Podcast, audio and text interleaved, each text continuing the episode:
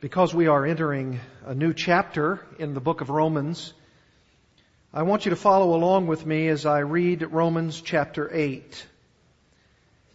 For the sake of time, however, and knowing that we will, Lord willing, come to verses 18 to 39 in due course, I will just read for you this morning from the English Standard Version of the Bible, Romans 8 verses 1 to 17.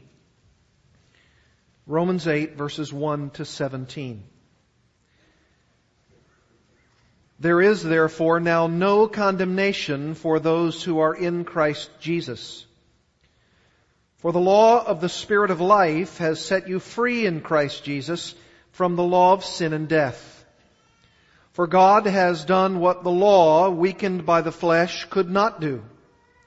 By sending His own Son in the likeness of sinful flesh and for sin, he condemned sin in the flesh in order that the righteous requirement of the law might be fulfilled in us who walk not according to the flesh, but according to the Spirit.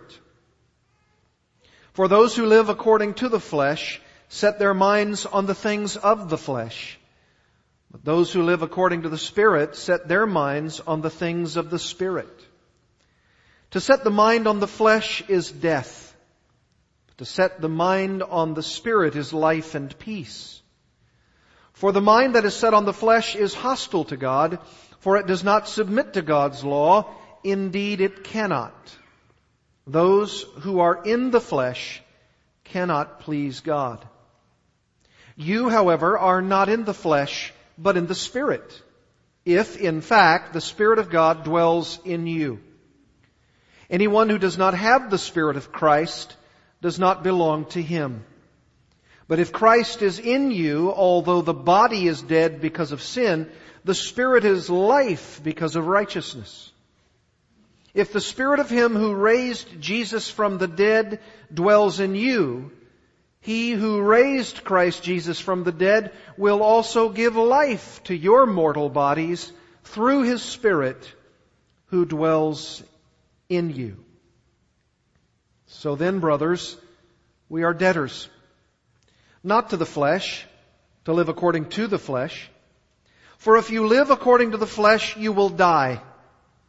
But if by the Spirit you put to death the deeds of the body, you will live.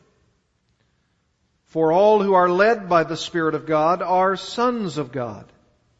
For you did not receive the spirit of slavery to fall back into fear, but you have received the spirit of adoption as sons, by whom we cry, Abba, Father. The Spirit Himself bears witness with our spirit that we are children of God, and if children, then heirs, heirs of God, and fellow heirs with Christ, provided we suffer with Him, in order that we may also be glorified with Him. For the last several messages in the latter part of Romans 7, I've contended that the apostle Paul was describing himself in the first person. And he did so because he was taking a discerning look at the tension he found within his own Christian life. We took our time observing how Paul discerningly described not only himself, but all true Christians who most assuredly experience this same tension between the already of the current break with sin's dominion and the not yet of their ultimate glorified state where sin's very presence will be liberatingly eliminated. Right now, you and I experience a tension a tension period which is in between those two realities. It is known as the here and now. And it is where Paul in his day and you and I in ours currently live. We live in the tension of the here and now because while it is true that we have already been freed from sin's enslaving bondage and are on our way to heaven, having been delivered from a judgment which would otherwise send us to an eternal hell, we nevertheless have not yet received our ultimate redemption, which of course is the full and complete deliverance we so desperately cry out for to our Lord and Savior Jesus Christ. So, we live in the in-between period, constantly seeing ourselves, as Paul did in Romans 7, as that wretched man. We love God. We delight in the inner man to the law of God and its love but we find ourselves drawn back into the sinful thoughts and deeds which used to characterize us, and we long to be ultimately and finally delivered from any and all sin so that our possession of holiness will be our very, our profession of holiness will be our very possession. And because this is our sincere desire as genuine believers in Christ, Paul wants to encourage us. He wants to greatly encourage us with Romans 8. And not only what awaits us in glory, that's the part that I didn't read, that's verses 18 to 39, but he wants to encourage us also with what is presently true about us, even in the in-between time of the already and the not yet. That's for us in verses 1 to 17. And from these verses, we are taught tremendous truths about the present life of the Christian. And it's going to take us some time to track our way through everything that Paul says characterizes true believers in verses 1 to 17. But I want you to notice what permeates all of it in chapter 8. And that is the work and the ministry of the Holy Spirit. Now whereas Paul doesn't mention the active role of the Holy Spirit in the believer's life in Romans 7, although it certainly is there. The Holy Spirit comes through so very loud and clear in Romans chapter 8. Throughout Romans 8, I counted, at least in the English Standard Version of the Bible, that if you have one and if you've read Romans chapter 8, you counted some 20 references to the work of the Holy Spirit, His ministry in us, in our sanctification. And so then when you combine Romans 7 and 8, you have a very, very important section, the most important section in my judgment in the Word of God about the work of Christ and the work of the Holy Spirit in the sanctification of the believer. In other words, when Paul cries out, O wretched man that I am, he answers his question there in Romans 7 in the latter part only in the ultimate sense that Jesus Christ will one day completely and finally deliver us from this body of death. But he doesn't answer the question in the here and now of what the Roman believers are to do. That awaits our study of Romans 8. It's right on the heels of chapter 7, and he tells us this is the work of the Spirit in your life as Roman believers, and of course by application to our day ourselves as well. This is the work of the Holy Spirit. This is what you can count on through the Spirit's work and ministry. In other words, he's telling us this is not a work that you and I accomplish on our own. This is the work of the Spirit in us. This is the work of the Spirit for us. This is the work of the Spirit through us. And it is accomplished in our daily walk in the realm or the sphere or the domain of the Spirit and His life. We are to be engulfed in the power of the Spirit. It is our walking daily in His life and ministry. It is to be possessed by Him and striding with Him in our walk as He shapes us into progressive conformity to the image of Jesus Christ, God the Father's Son. This is what Romans 8 is all about, beloved. This is, this is an incredible chapter, and it's designed to show us both what we are in Christ and what we are to do in Christ under the direction and the empowerment of our blessed Holy Spirit. Now this morning, as we merely introduce the Spirit's role in our sanctification, I want you to see two great Spirit life principles. I like to say it that way. Living in the Spirit, life in the Spirit, the Spirit's life in us, the Spirit life. There are two great Spirit life principles that we can see from our Bibles in Romans chapter 8 verses 1 to 4. And these spirit life principles are what every Christian must, I say must, understand about their new life in the realm or the sphere or the domain of the Holy Spirit. Listen again to Romans 8 verses 1 to 4. There is therefore now no condemnation for those who are in Christ Jesus. For the law of the Spirit of life has set you free in Christ Jesus from the law of sin and death. For God has done what the law, weakened by the flesh, could not do.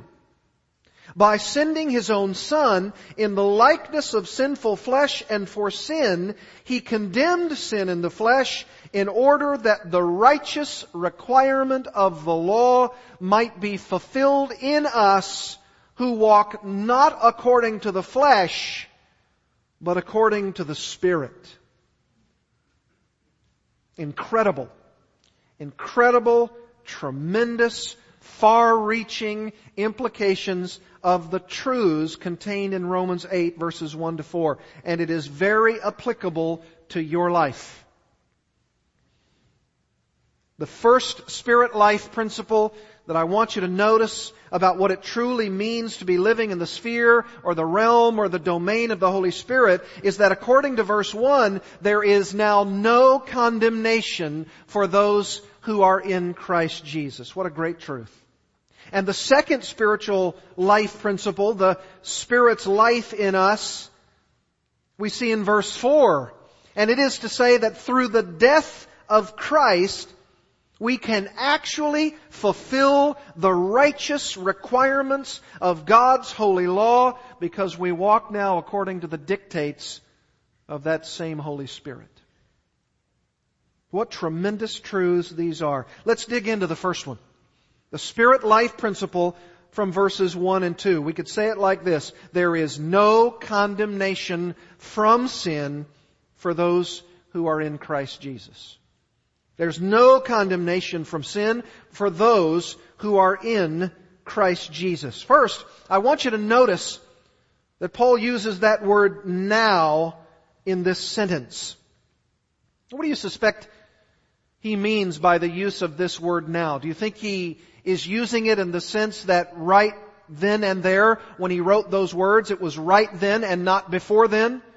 Is that what he means by there is therefore now no condemnation for those who are in Christ Jesus? No, that's really not what he's saying. It's really what we might call a theological now. It's an interpretive now that doesn't just mean the present, it includes the present, but it also, of course, reverts to the past, and it, of course, also looks to the future. It's a now in this sense. It has theological significance. What is its significance? It is this, with the death and the burial and the resurrection and the ascension of Jesus Christ, having accomplished the work which God had set out for him to do, a new age has been inaugurated. That's what that now means. It's not talking about now just in the present tense. It includes that, but it's really talking about a new inaugurated age, and it is the age of the Spirit. That's really what he's saying. he's making a, a turn from Romans 7 to Romans 8 in this sense. I'm going to tell you now the new inaugurated age of the Holy Spirit and what the Holy Spirit has done in the life of the church, in the life of believers. That's the now. You say, well, when did that now actually begin in space and time? Well, it began at Pentecost. It began in Acts 2. You say, how so?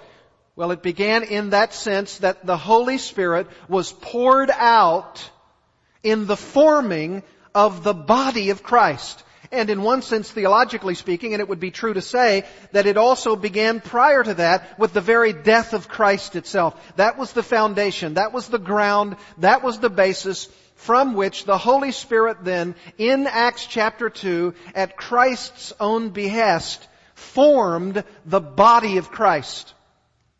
You realize that in Acts chapter 2, if the Holy Spirit had not been poured out to form the very body of Christ, there would be no Roman believers. There would be no Roman church. There would be no the Bible church of Little Rock. It wouldn't have happened.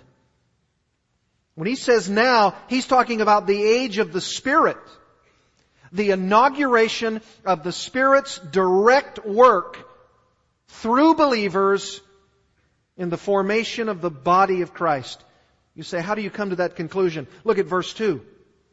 Romans 8 2. For the law of the Spirit of life has set you free in Christ Jesus from the law of sin and death. Notice the specific language that Paul uses there. He says it is the Spirit of life which has set you free from the law of sin and death. It is the now of the Spirit's work in setting us free from the law of sin and death. It is the very connecting of the work of Jesus Christ on the cross, as important and foundational as that is, also with the equally foundationally important and crucial dynamic of the Spirit's work in the life of the believer.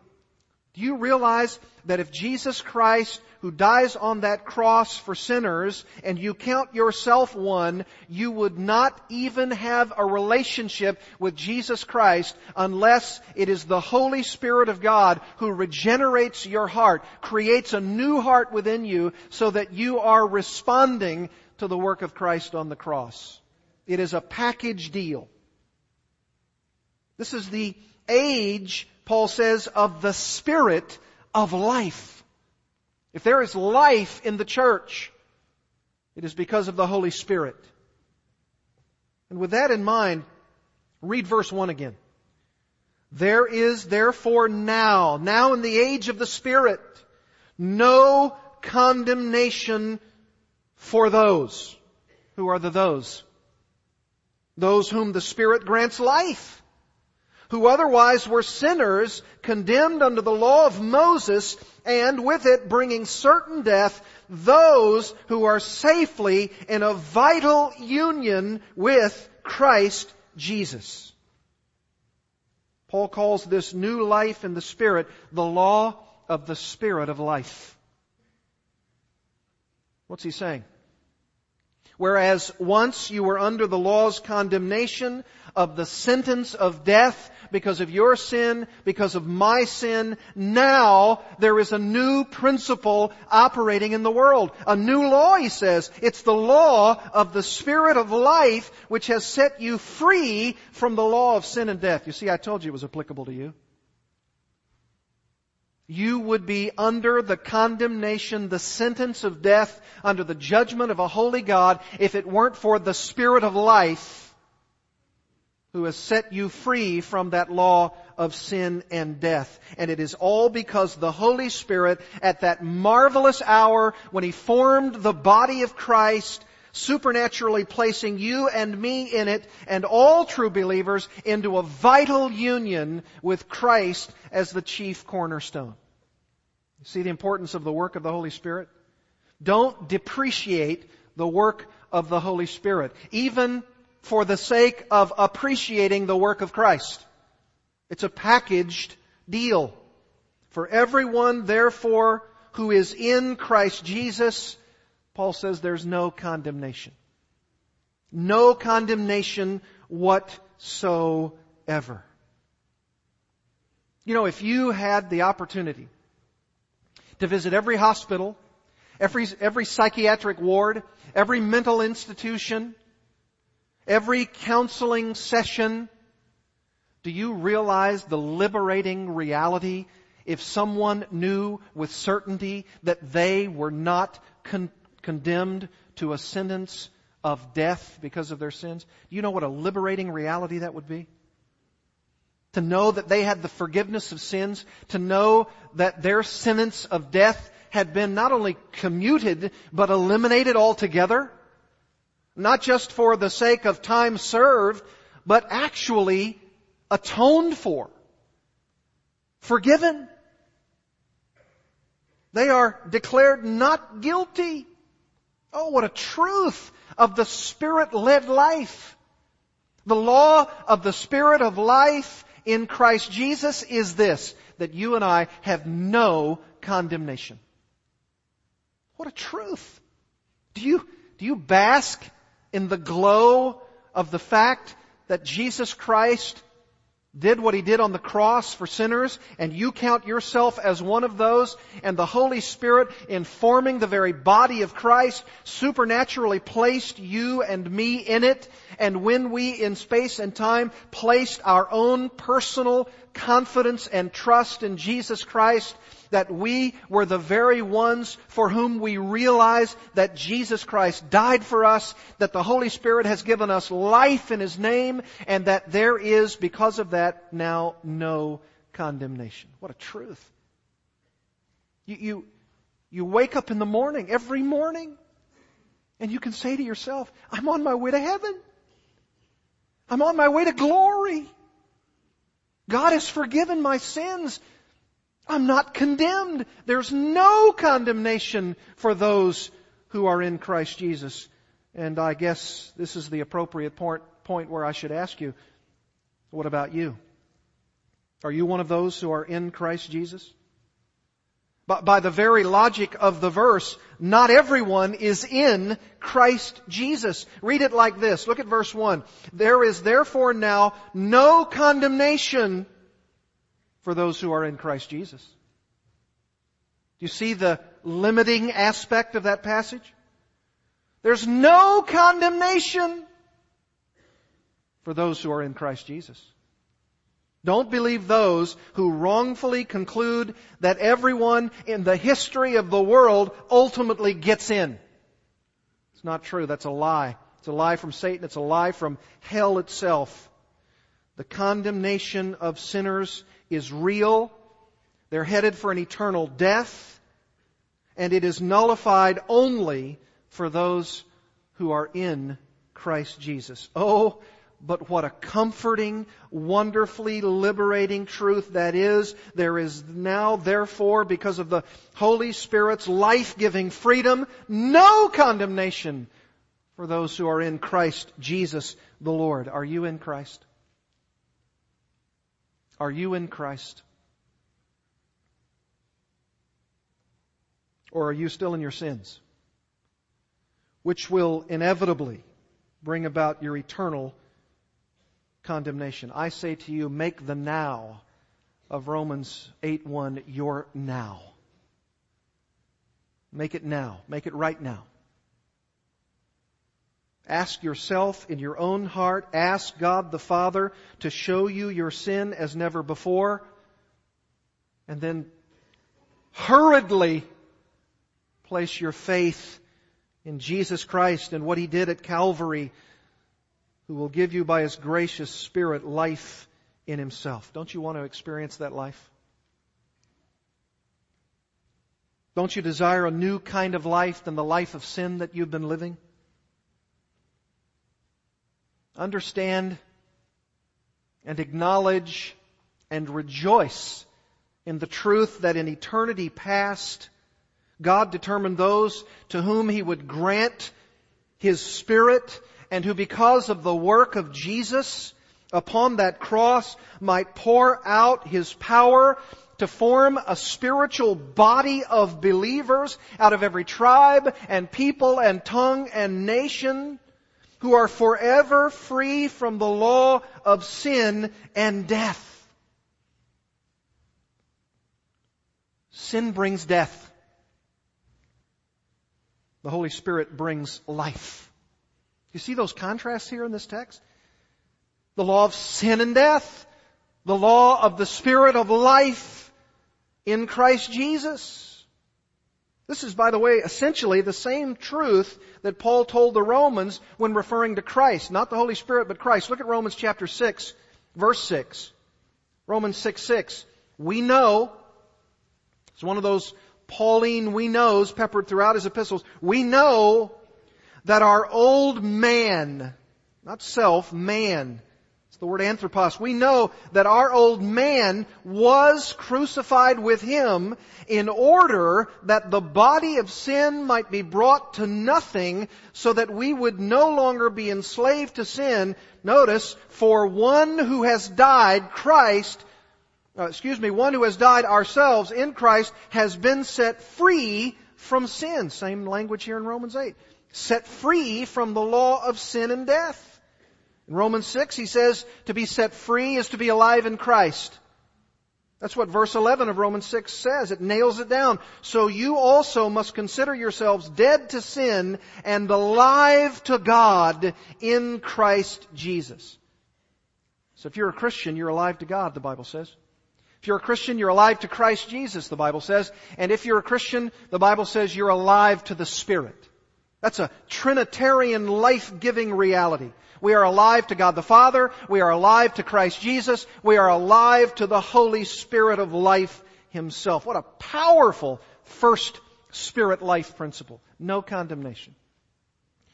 Do you live under the guilt of sin? Do you live under the guilt that God is going to judge you? Do you live under the awareness that you do not know with certainty that there is no condemnation for you? Well, it's true if you're not in Christ Jesus. Come to Christ. Believe in Him. Believe in His work. And you say, well, wait a minute, wait a minute. Didn't we just finish Romans chapter 7 where the apostle Paul doesn't sound so confident? No, that's really not it at all. He's just giving us reality. He knows the battle with sin. He knows of that, but he also knows the liberating power of the Holy Spirit. He's just giving us a package deal. Remember, Romans 8 is just a chapter division that's, that's arbitrary. It wasn't in the original text. Romans 7 and Romans 8 go together. This is a packaged reality. Yes, he does say in Romans 7, I myself serve the law of God with my mind, but I on the other hand also serve the law of sin. But, there's no final condemnation, no complete condemnation for those who are in Christ. There's a principle that works in the spiritual world that says that I can begin a new life, begun in the Holy Spirit who sets me free from the principle of sin and death. Absolutely. Yes, I battle with sin. Yes, it's a reality in my heart, and yes, it will always dog my steps until glory, but I also realize that in the midst of the struggle, of the daily walk of the Christian life, when I battle sin, I have the confidence that there is no condemnation that awaits me because I'm in Christ Jesus. Do you rejoice in that, believer? Do you rejoice? What a, what a grand spirit life principle. No condemnation. In fact, look at chapter 8 verse 6. If you have your mind set on the Holy Spirit, His realm, His domain, His sphere, you will have what? Life and peace. You say, is that peace in relationships? No. Well, at least one. With God. You'll have peace with God. You'll have the peace of knowing that you're not at odds with God and that more importantly, He's not at odds with you. You'll have no condemnation. You'll have a peaceful relationship because your eternal destiny has forever been settled. Has it been settled for you? Do you have a settled life in the Holy Spirit, a life of peace, contentment, joy, power? That's, that's the first spirit life principle, and there's a second one here. It's in verses 3 and 4. I could say it like this Christ's condemnation by God, Christ's condemnation by God, God the Father, provides the basis for our righteous law keeping in the Spirit. I'll say it again. Christ's condemnation by God the Father provides the very basis for our righteous law keeping in the Holy Spirit. Look at verse 3. For God has done what the law, weakened by the flesh, could not do. By sending his own son in the likeness of sinful flesh and for sin, he condemned sin in the flesh in order, this is marvelous, in order that the righteous requirement of the law might be fulfilled in us, who walk not according to the flesh, but according to the Spirit. What a tremendous spirit life principle. And he says the grounding of it, the basis of it, the foundation of it, the root of it is the death of Christ. But notice exactly how Paul teaches this truth. He says, in essence, this. When God, through mediating, mediating angels, gave the Decalogue, the Ten Commandments, the giving of the law on Mount Sinai, God required that the Jewish people and even the Gentiles who, while they didn't have that particular law, had a law unto themselves, Romans 2, we read that, we studied that. God gave a requirement of the law that it must be fulfilled. You must do what I tell you to do. In essence, that's what God the Father was saying by the giving of the law. What I tell you to do, you must do. It was the very giving of the law for which and by which and through which the people of Israel, the children of God, were to obey God. He gave them very clear prescriptions for what they were to do. The Mosaic Law said, you do this, you do this, you do this, you stay away from this, you stay away from that, you must do these things. That was the giving of the law. But we've got a huge problem. And that huge problem is we're sinners. We are still incarcerated in a flesh of sin which affects our bodies and our minds and everything about us. Our utter sinfulness does not, cannot bring us to the place where we're obeying God. Can't obey His law.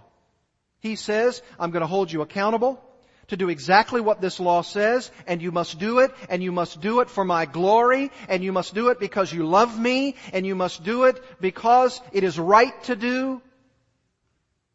And man responds, I'm not going to do that. I'm not going to do that. And even if someone thought to themselves, about themselves, that they might want to attempt to do it, they couldn't even do that because they don't have the power. They don't have the capability. We are totally depraved. We are utterly sinful. And there is nothing that we can do. And there's nothing wrong with the law itself. It's not that someone says, yeah, but it was the faultiness of the law. That's why I couldn't do it. It was something inherent in the law itself. Now, there's not anything wrong with the law per se. Remember in Romans 7:12, Paul says the, the law of God is holy and righteous and good. But when you have a holy and a righteous and a good law attempting to be obeyed by sinful man, the law is just simply not going to be followed. It's not going to be obeyed. But God wants His law to be obeyed. We have a dilemma, my friends, and that dilemma will dog us until the day we die, and then it will send us to a Christless eternity. That's the problem. That's the problem of our world. It's the problem of the ages. But I want you to notice what Paul says in Romans 8. Look at verse 3. For God has done what the law could not do. What truth! What tremendous liberating truth! God knows that we're in a sinful condition. He knows that His law must be kept. He knows that we are weak. He knows we can't follow it. He knows there's no way to obey it. And Paul says God has done what the law, weakened by the flesh, could not do. It can't save us. It can't deliver us. We can't obey it in our weakened fleshly condition. God says, You disobeyed my law. I must punish you for it. I must. My law will be upheld. My law will be followed. And you know, it's not like we're saying, but, but Lord, you, you, you just haven't given me the capacity. You haven't given me the power. If you would just give it to me, I would otherwise do it. Now that's human self-effort. Even with the aid of something outside ourselves, that's still our doing some of it. We realize we, we can't do any of it. And the fact of the matter is, even if we thought we could, we wouldn't. Why? Well, look back at Romans chapter 1. We, we would not even want to do this. Romans 1.18. For the wrath of God is revealed from heaven against all ungodliness and unrighteousness of men who by their unrighteousness suppress the truth. You remember I said to you, it's like truth is in a box and we've got the lid on top of the box and we're sitting on the top of the box and we're suppressing the truth in unrighteousness. For what can be known about God is plain to them, plain to us, because God has shown it to us. His invisible attributes, namely His eternal power, His divine nature, have been clearly perceived ever since the creation of the world and the things that have been made. So they are without excuse. For although they knew God, they did not honor him as God or give thanks to him. They became futile in their thinking. Their foolish hearts were darkened. Claiming to be wise, they became fools and exchanged the glory of the immortal God for images resembling mortal man and birds and animals and reptiles. And isn't that exactly what they did right at the base of Mount Sinai? They made a golden calf Verse 28, and since they did not see fit to acknowledge God, God gave them up to a debased mind to do what ought not to be done. See, they're doing the opposite of what He told them to do. Here's my law, obey it, do what I say, and they're doing the opposite of what is to be done. They were filled with all manner of unrighteousness, evil, covetousness, malice, full of envy, murder, strife, deceit, maliciousness, gossips, slanderers, haters of God, insolent, haughty, boastful, inventors of evil, disobedient to parents, foolish, faithless, heartless, ruthless. Though they know God's decree, see, they know it that those who practice such things deserve to die. And they not only do them, but give approval to those who practice them. We, we're, we're in a big time dilemma. Romans 3 9. Are we Jews any better off? No, not at all. For we've already charged that all that's all. That's everybody, folks. Both Jews and Greeks are under sin. As it is written, none is righteous, no, not one. No one understands. No one seeks for God. All have turned aside. Together they've become worthless. No one does good, not even one. Their throat is an open grave. They use their tongues to deceive. The venom of asps is under their lips. Their mouth is full of curses and bitterness. Their feet are swift to shed blood. In their paths are ruin and misery and the way of peace they have not known. Remember, the Holy Spirit is giving us life and peace. They don't know that peace. There is no fear of God before their eyes. Jews can't rely on their law. They can't ever hope to obey it in the way that God is pleased. Verse 19, now we know that whatever the law says, it speaks to those who are under the law, so that every mouth may be stopped and the whole world may be held accountable to God. For by the works of the law, no human being, no human being will be justified in his sight. Why? Since through the law comes knowledge of sin.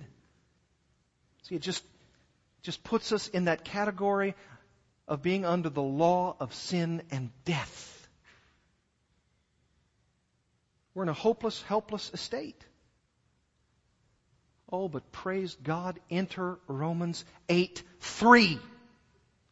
For God has done what the law, weakened by the flesh, could not do. And what is it that God did that the law could not do? By sending His own Son in the likeness of sinful flesh and for sin. Read your name in there. Read my name in there. By sending His own Son in the likeness of sinful flesh and for Lance. He, God the Father, condemned sin in the flesh. God the Father condemned Jesus Christ. He sent his only Son, his unique Son. He sent his own Son in our likeness. That means that Christ became a man like us, subject to our weaknesses, including death, though he was not himself a sinful man. We know this because Paul immediately says that God sent his unique son for sin.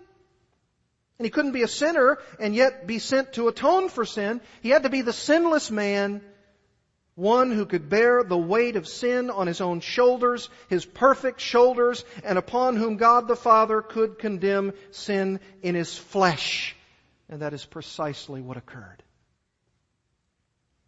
That's the answer. Jesus came to this earth as a man. He lived a perfect life and he died on a cross as a perfect sin bearer for God the Father and upon whom the Father condemned as an atonement not for his sin but for our sin. Beloved, this is, this is the truth of the gospel. This truth of the atoning work of Jesus Christ becomes then the very basis the ground, the sole ground upon which this second spirit life principle is based. And what principle is that? Look at verse 4. In order that, for the very purpose that, so that something could occur. What could occur based upon the atoning work of Jesus Christ on the cross? That the righteous requirement of the law might be fulfilled in us. You know what God has? He has a plan. And that plan includes believers actually fulfilling the righteous requirement of the law. God is going to receive what he wants. Even if he has to use the death of his own son as the very basis of it. This is marvelous. Do you realize that any good works, any righteous requirement that God commands you to obey, any act of faithfulness you perform as a Christian is based upon the cross of Christ? It's not just that past thing whereby I was saved and now I'm on my own.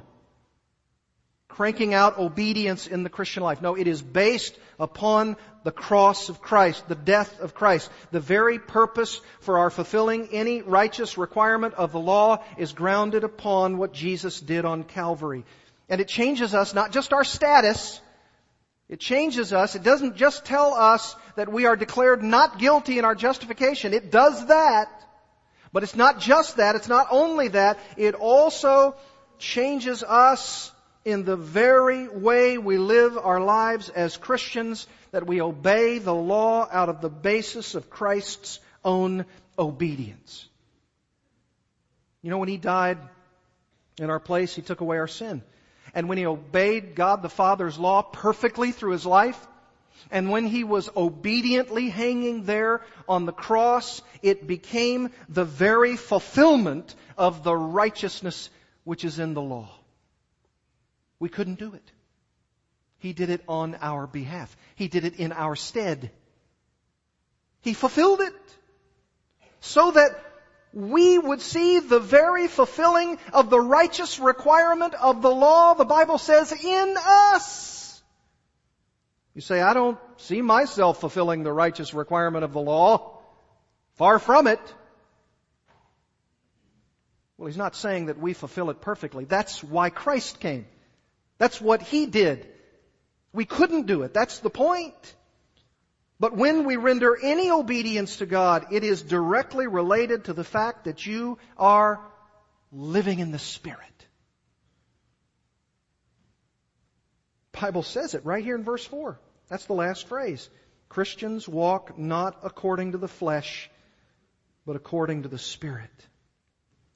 You see, you're in a completely new realm of existence. It's a new day. The inauguration of the age of the Spirit has come.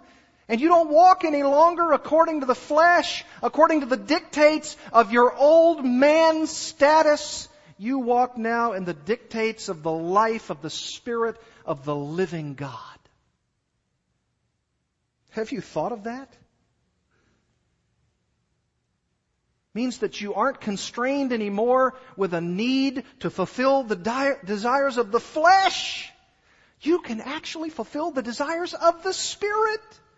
When He says, I want you to obey, you say on the basis of the death of Jesus Christ and on the basis of your empowering me to walk in that very walk of your life of faith, I will do it for your honor and for your glory. This is your new spirit life principle. Follow the rest of Paul's statements here in verses 5 to 11 of Romans 8. For those who live according to the flesh, here's what they do. They set their minds on the things of the flesh. But those who live according to the Spirit, they set their minds on the things of the Spirit. You see, it's a two totally different realms. To set the mind on the flesh is death, but to set the mind on the Spirit is life and peace. For the mind set on the flesh is hostile to God, for it does not submit to God's law. Indeed, it cannot. Those who are in the flesh, they can't please God. You, however, if you're in Christ Jesus, for which there is now no condemnation, if you are not in the flesh, but in the Spirit, if in fact the Spirit of God dwells in you, because anyone who doesn't have the Spirit of Christ, he doesn't belong to Christ. But if Christ is in you, although the body is dead, although there is still sinfulness within you because of sin, the Spirit is life because of righteousness. You're now declared righteous in Christ. And if the Spirit of Him who raised Jesus from the dead dwells in you, He who raised Christ Jesus from the dead, that's God the Father, will also give life to your mortal bodies. He can actually cause you to be obedient and to fulfill the righteous requirements of the law as a collective group, even in those mortal bodies, even in those things that will ultimately ultimately decay and then have to be raised up again, He will do it through His Spirit who dwells in you. So I ask you as we close. I ask you what Paul asked them right there. If in fact the Spirit of God dwells in you, does the Spirit of God dwell in you? Spirit of God indwells the church. Are you a part of the church? No, not the, not the church with pews, four walls, a roof, hymnals. The church, the body of Christ, the spiritual, formative body of Christ. In what, re- in what realm is your mind set? Is your mind set on the flesh? Your mind set on the spirit? Are you in your heart secretly hostile to God? Not being able to please God? Do you belong to Christ? Are you experiencing life in the Spirit? Bow your heads with me.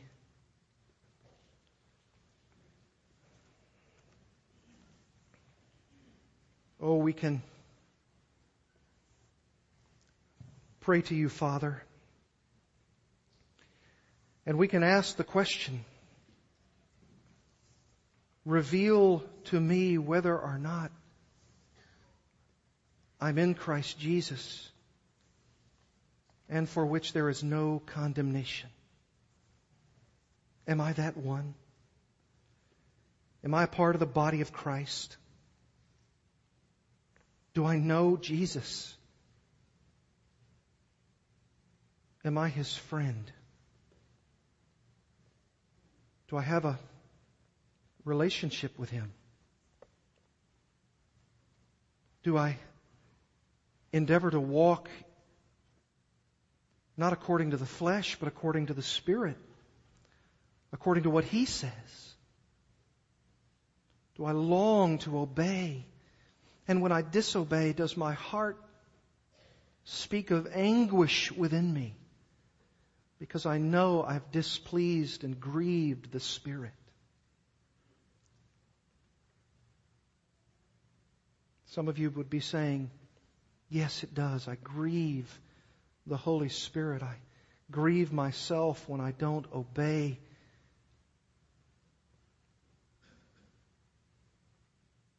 Well, then I ask you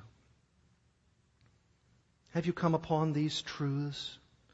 That there is no condemnation, even when you are battered and bruised and beckoning for the Spirit of God to forgive your daily transgressions. I give you hope. There is no condemnation. You are not eternally condemned. You're in Christ Jesus. The Spirit of life has set you free from the law of sin and death. You don't have to sin. You can say no to it. And even when you do, as we will all experience the grappling with this body of death all our life long, we have an advocate, Jesus Christ the righteous, who was condemned in the flesh, who was our sin bearer. And he saved me. He delivered me. I'm in Christ. And now that I'm in Christ, I want to seek along with my brothers and sisters to be those who are endeavoring to fulfill the righteous requirements of the law, knowing that we have a perfect Savior who himself perfectly obeyed. He's the very ground, the very basis upon which I would ever do anything obedient to Christ. Oh Lord, thank you for granting your Holy Spirit so that we might live in His realm, do what He commands, bask in His power. For those of you who have been convicted by the truth of the gospel that you don't know Christ, you would answer the question if in fact the Spirit of God dwells in you. No, He does not dwell. I live a life of sin. It's an unbroken pattern. I, I'm condemned under the law of sin and death.